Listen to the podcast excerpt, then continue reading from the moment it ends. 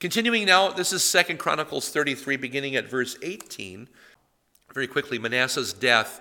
You can find the rest of the acts of Manasseh, his prayer to his God, which is not what I just read, um, and the words of the seers who spoke to him in the name of the Lord, the God of Israel, in the annals of the kings of Israel, his prayer and how the Lord received it, all his sin and his unfaithfulness, and the sites on which he built the high places and set the Asherah poles and the carved images before he humbled himself, you can find recorded in the chronicles of the seers. But a lot of that is probably lost because of what happened afterwards. These records that are described here aren't, aren't around any longer. Manasseh rested with his fathers, and he was buried in his own home. And Amon, his son, became king in his place. Amon was 22 years old when he became king, which, by the way, means that Manasseh was 45 when he became the father of, of Amon, which is uh, kind of old, right? For a, for a guy, not impossible, but no, no, that was, the, that was an apocryphal substitute for the prayer. Um, that, uh, that but uh, no, that's a really good question. That's probably why the apocryphal book got written. Yeah, where did we? Where did, is this? Is this it? Yeah. So he did pray, and the Lord did accept the prayer.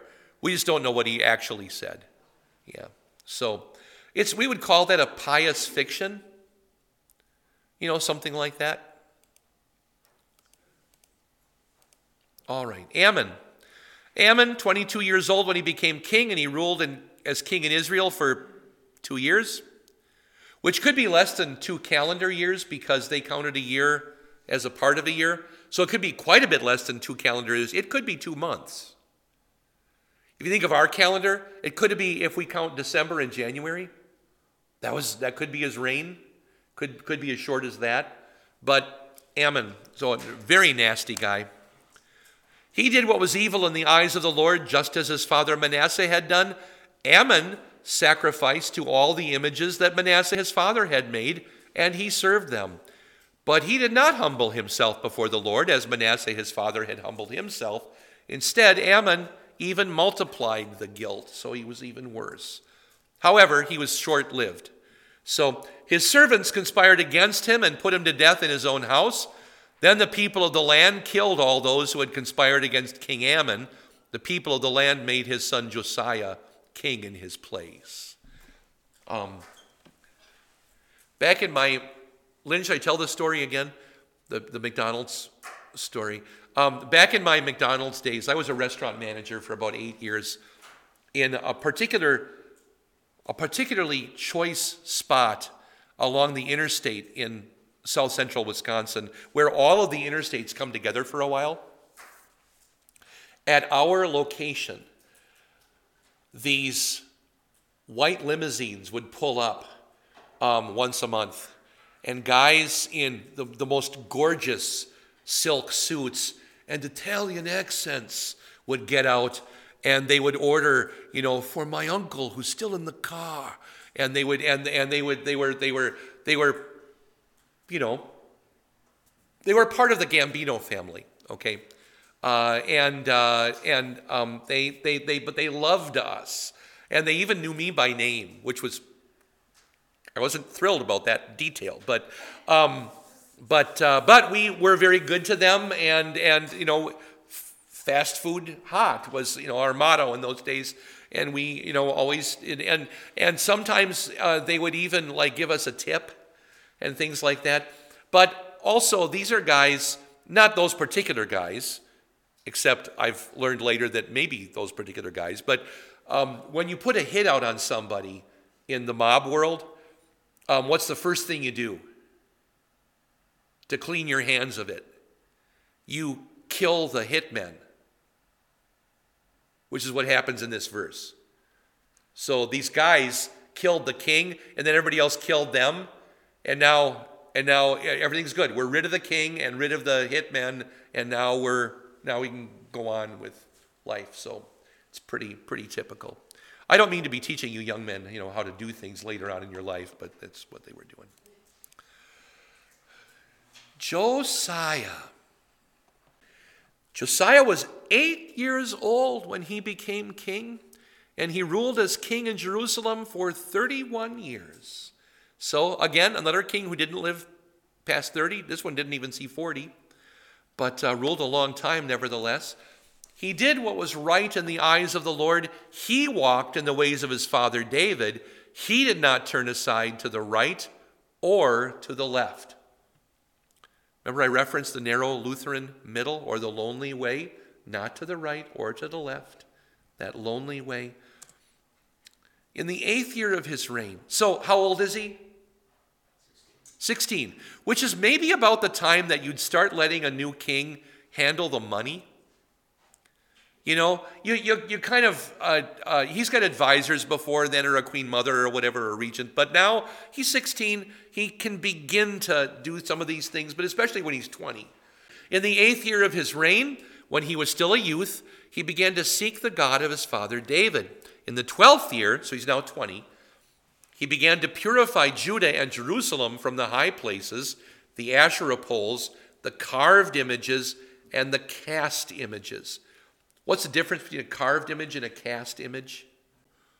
Yeah, um, uh, carved could be wood or stone, and cast would be metal of some kind, right? In, and I love this in verse 4 in his presence they tore down the altars of the Baals. So he went there in person. I can imagine him with like his arms folded, like, come on, get on with it.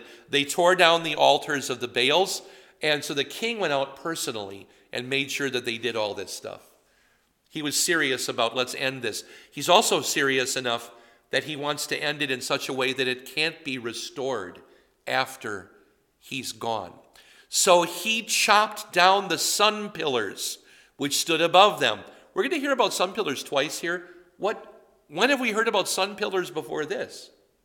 We haven't. So where did they come from? Well, I think it was dad, Manasseh, or grandpa, Manasseh, who was worshiping the starry host and everything, that he is, uh, he was making somehow pillars to the sun. Remember one of the seven planets? So, yeah. He broke the Asherah poles, the carved images, and the cast images into pieces and ground them to dust, which he scattered over the graves of those who had sacrificed to them, desecrating the graves. He burned the bones of their priests on their altars. What does that do? It desecrates the altars. You can't use them anymore. In this way, he purified Judah and Jerusalem. He was dead serious.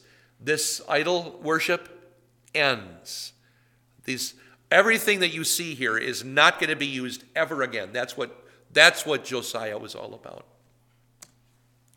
In the cities of Manasseh, Ephraim, so north of Judah, Simeon, south of Judah, and as far as Naphtali, way up by the Sea of Galilee, as well as in the ruins around them. Remember, the Assyrians had carted everybody off.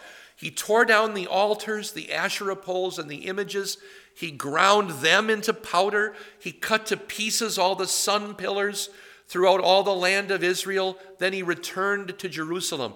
So he has a campaign against false doctrine, against false worship. He goes out with, and probably an army of Levites, and wrecks everything that is not worship to the true God. In other words, everything that's not the true temple. In the 18th year of his rule, he's now what, 26? Does that sound right? In order to purify the land and the house, I think that's about when this campaign probably ended, up, you know, north and south and everything. In order to purify the land and the house, he sent Shaphan, son of Azaliah, Maaseiah, the administrator of the city, and Joah, son of Joahaz, the recorder, to repair the house of the Lord his God. They went to Hilkiah the high priest and gave him the silver that had been brought into the house of God, which the Levites, the keepers of the threshold, or the doorkeepers, had collected from Manasseh and Ephraim, from all of the remnant of Israel, and from all of Judah, Benjamin, and the residents of Jerusalem. They gave it to those doing the work, to the ones who were organizing, uh, were organized rather, to work in the house of the Lord. They had to buy the new materials, the marble and whatever, with something. Those who were doing the work of the house of the Lord used it to repair and restore the building. They gave it to the carpenters and the builders to buy quarried stones and timbers for joists and beams for the buildings which the kings of Judah had allowed to fall into ruin. Um, not everybody knows. Who can tell me the difference between a beam and a joist? Joists are especially the boards, and they're often, um, instead of this way, they're nailed in this way for extra strength. That's your floorboards, okay? And then beams would have held them together and probably been the, the whole um, framework of the house. And whether these Hebrew words actually mean beams and joists, but the, the, the important structural wood is how I would probably put it um, in this case. For the buildings which the kings of Judah had allowed to fall into ruin. So uh, things go to ruin quickly in Judah, don't they seem to? Although my I talked to my mother in law two nights ago, and she commented that her brother lives in a house that was built in 1730. That house has got structural problems. You know, I mean, it's bound to have structural problems. She also said that it's a nightmare for the electrical system I mean, how much wire did they run in 1730? You know, none at all. And, and plumbing was a different universe in those days because uh, you're guaranteed that if it had pipes, they could only have been made from lead. And, you know, you just, and, and I just can't imagine. But uh, anyway, the men were doing the work faithfully. The supervisors appointed to oversee the work were Jahath and Obadiah who were Levites descended from Merari, and Zechariah and Meshullam, who were Levites descended from Kohath. These Levites were all skillful with musical instruments. Do you sense a difference in the tone of the chapter? I mean, even my voice can't help but carry it along. It's exciting. You got Levites from the right families, and you got musicians, and things are getting right again. Things are coming along the way that they were supposed to be. In um, in uh, in Amos 9. There's a beautiful verse. I, have I've preached on it sometimes for Christmas. And uh, in that, I will repair David's fallen tent and build it as it used to be. You know, just that thought of, of the way it was. They were in charge of the people transporting material who were overseers for all those doing the different kinds of work. Some of the Levites also served as scribes, officials, and gatekeepers. When they brought out the silver that had been brought into the house of the Lord, Hilkiah the priest found the book of the law of the Lord that had been received from the hand of Moses. Remember, I said under Manasseh, this is grandpa, they've got some of the sacrifices are, are missing as if they weren't reading? Yeah, guess what? Why they weren't reading? It was lost. Some commentators look at verse 14 here and they think that this is probably the book of Deuteronomy. Other commentators get freaked out by this because they think they're, they're, textual critics, and they think that Deuteronomy wouldn't be written for another 250, 300 years, which is wrong.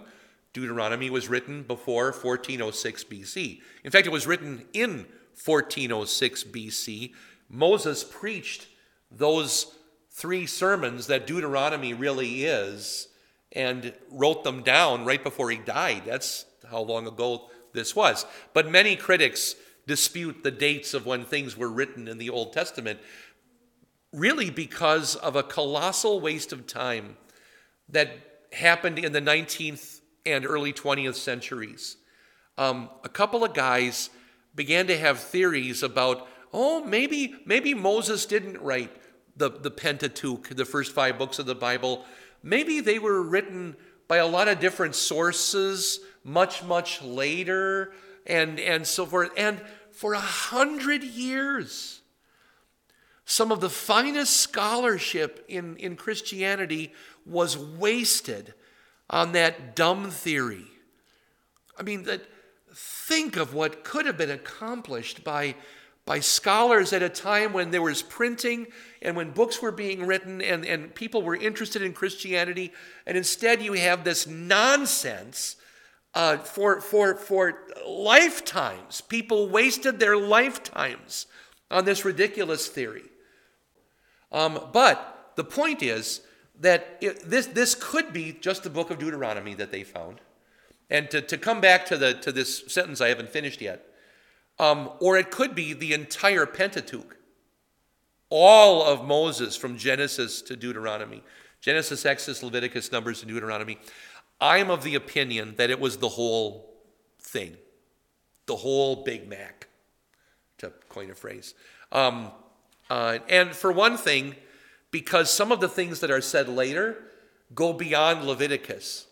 I mean, go beyond Deuteronomy. They get into Numbers and Leviticus and maybe Genesis and and you know and uh, well, let's just, just just keep reading and I'll and I'll and I'll comment as we go. So Hilkiah responded by telling Shaphan the secretary, "I have found the book of the law in the house of the Lord. That is the Torah. That's what the book of the law is in Hebrew. The the Sefer Torah." Hilkiah then gave the scroll to Shaphan, and that that could be more than one scroll that usually, like Genesis for reading in public worship, would be about this big around, but that's in large print. The whole Torah could fit in smaller print on a scroll that was even smaller. I mean, think of how big Genesis to Deuteronomy would be. It's a little bit smaller than the New Testament, right? So, you know, reasonable sized document. Shaphan brought the scroll to the king. He also brought this report to the king. Your servants are doing everything they were assigned to do. They have emptied the silver from the house of the Lord from the chest and have delivered it to the overseers and to the workmen. So, uh, uh first a report. Shaphan the secretary then told the king, Hilkiah the priest has given me a scroll. Shaphan read it in the presence of the king. I don't know how long that took. I do know that if you were to read say, all of Genesis, 50 chapters, you, you read it at a pace, a reasonable pace, with drinks of water and time for a bathroom break and things like that. It would take about four chapters in an hour to read, and therefore about 12 hours to read all of Genesis in one sitting. A book like Leviticus would take only about three hours, much, much shorter and shorter chapters. At any rate, he read in the presence of, he, he could have read any amount of, of this gigantic scroll. He could have read most of Genesis just up to the flood, you know, or, or he could have read the beginning of Exodus up to the giving of the Ten Commandments. Could have read Leviticus and the unclean animals chapter, which would have terrified them.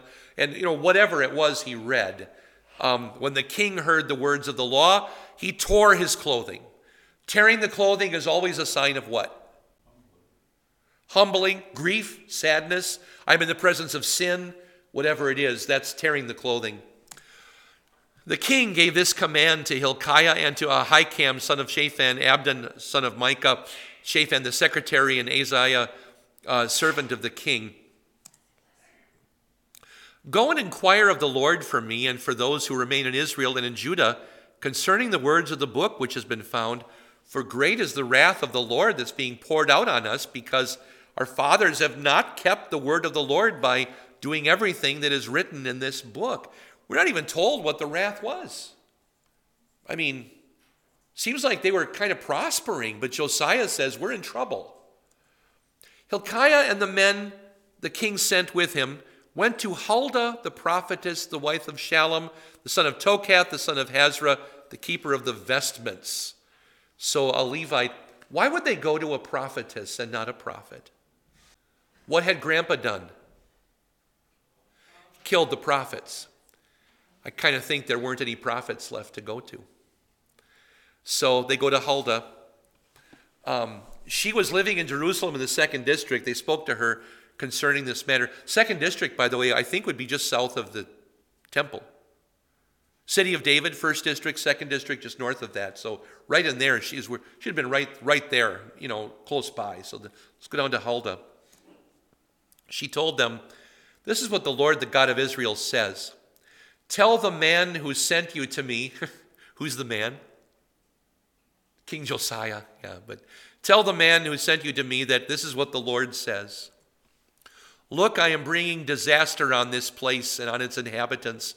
All the curses written in the book, which they read before the king of Judah, because they have forsaken me and have burned incense to other gods, provoking me to anger with all the work of their hands, my anger will be poured out on this place. It will not be quenched. To the king of Judah, who sent you to inquire of the Lord, you will also say this The Lord, the God of Israel, has spoken the words which you have heard. But because your heart, your singular, by the way, you, Josiah, because your heart was receptive and you humbled yourself before God when you heard his words against this place and its inhabitants. And because you have humbled yourself before me, have ripped, excuse me, ripped your clothing and have wept before me, I also have heard you, declares the Lord. The phrasing of Huldah's statement makes me wonder a little bit if we get this record of what Josiah did and then finding the book and then other did some of these things overlap a little bit? I, I, I'm not sure. I mean, we think of history as being ABC, right? They didn't always do that. And for example, in a gospel like Matthew, you have the ministry of Jesus, but kind of uh, placed in groups of events. Like this is the parable section, this is the teaching section. This is the miracle section. This is the big parable section. This is the Sermon on the Mount and so forth.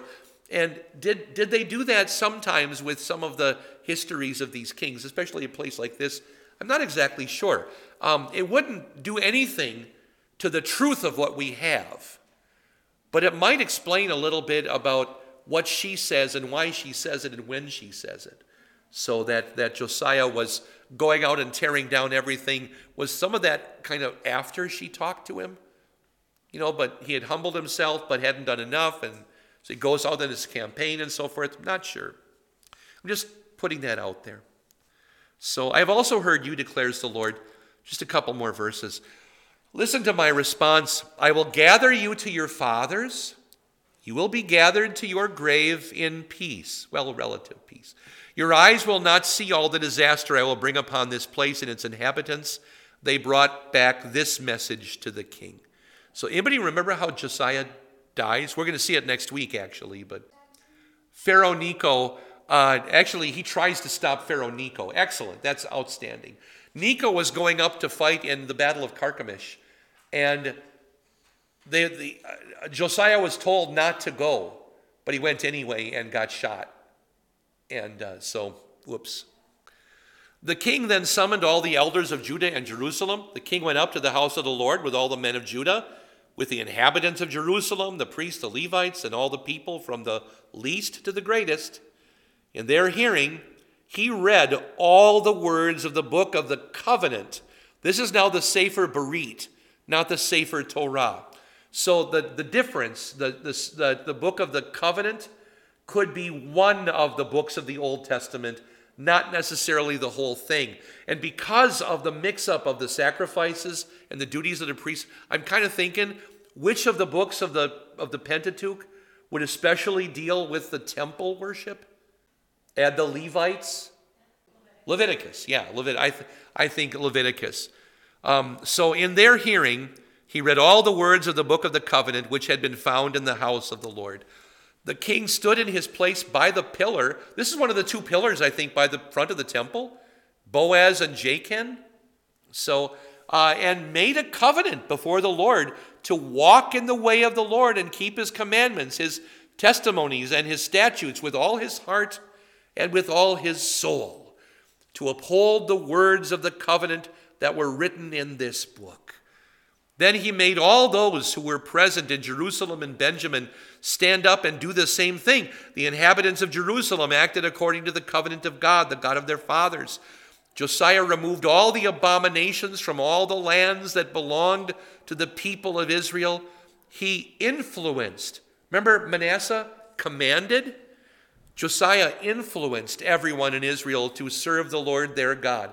I think partly by example and by his encouraging words. Come on, guys, let's do this. Throughout all his days, they did not turn away from the Lord, the God of their fathers. That's a marvelous, marvelous conclusion to this. To this, it is the conclusion of the chapter. So uh, we have a, a, really good chapter here. But uh, as I said at the beginning of class, this is our last, our next week is our last week in Chronicles. You've been listening to Invisible Church, the Bible study podcast from St. Paul's Lutheran Church, New Minnesota.